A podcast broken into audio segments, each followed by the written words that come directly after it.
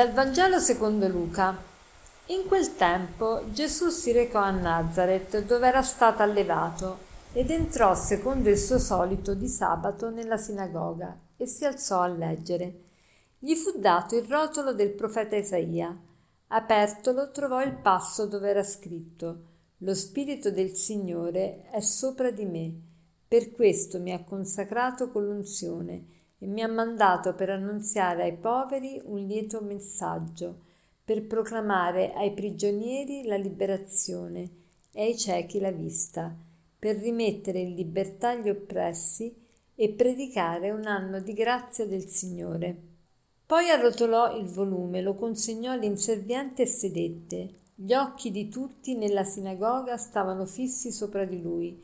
Allora cominciò a dire: Oggi si è adempiuta questa scrittura che voi avete udita con i vostri orecchi.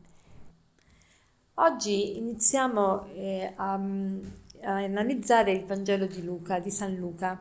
Prima, in, nelle settimane precedenti, abbiamo visto il Vangelo di Matteo, adesso la liturgia ci presenta il Vangelo di Luca e prese- ci presenta oggi Gesù che entra nella sinagoga e qui dice il Vangelo, subito fa un'annotazione, dice Gesù e entrò secondo il suo solito di sabato nella sinagoga, secondo il suo solito, quindi Gesù era praticante.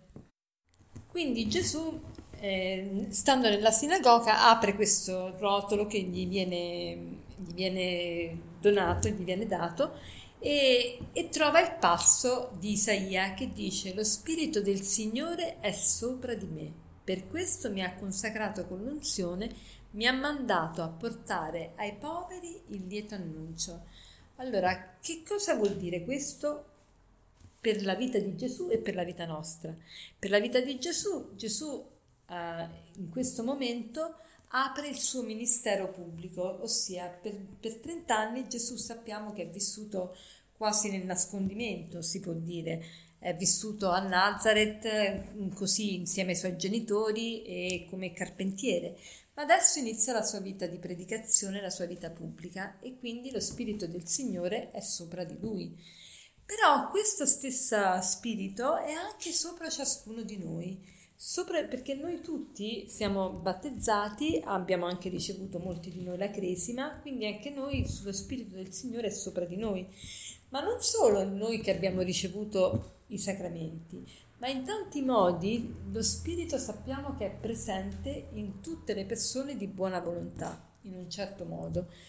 Mi ha mandato a portare ai poveri il lieto annuncio. Che cosa vuol dire portare ai poveri il lieto annuncio? La nostra presenza deve mettere pace, deve mettere serenità, deve portare un lieto annuncio, cioè deve, deve far capire che la vita è bella, vedendo noi, vedendo noi, vedendo la nostra vita, vedendoci sereni, la gente dovrebbe iniziare a capire che c'è un motivo per cui noi siamo sereni. Perché? Perché la vita, la morte è stata sconfitta, perché Dio è amore e Dio ha portato questo amore tanto forte da sconfiggere anche la morte. Poi mi ha mandato a portare ai poveri lieto annunzio, a proclamare ai prigionieri la liberazione. Chi sono i prigionieri? I prigionieri sono coloro che sono schiavi in un certo modo, sono coloro che non hanno una libertà. E noi pensiamo, ma io sono libero perché io posso fare quello che voglio, perché io non, non sono in un carcere, perché io, eh, perché io posso uscire quando voglio. No, la libertà è la capacità non soltanto di scegliere, ma di scegliere il bene. Uno è libero quando, quando è buono quando è buono. Infatti la parola cattivo in, in, in latino captivus vuol dire schiavo.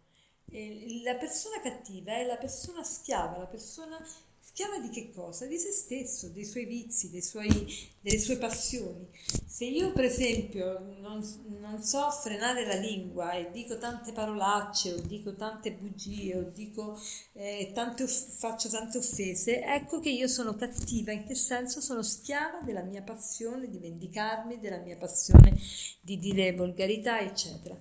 Quindi noi dobbiamo proclamare ai prigionieri la liberazione, ai ciechi la vista, quante persone non sanno che, che come scegliere, che cosa fare, non sanno qual è il bene, qual è il male. Allora ecco, noi siamo chiamati a dare questa luce a, a, portare veramente la vista a chi non ci, non, non ci, vede bene, a rimettere in libertà gli oppressi, a proclamare l'anno di grazia del Signore.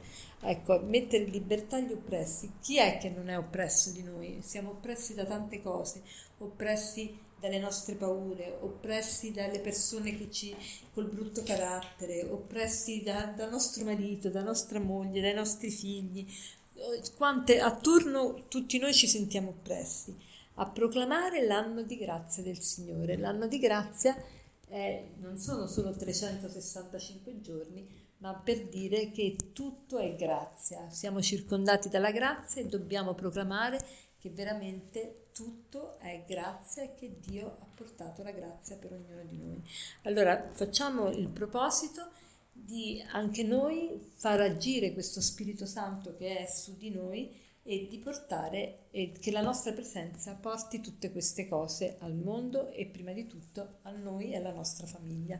E per concludere vorrei citarvi un aforisma di Dostoevsky che dice nel mondo attuale per libertà si intende licenza, mentre la vera libertà consiste in un calmo dominio di se stessi la licenza conduce soltanto alla schiavitù. Buona giornata.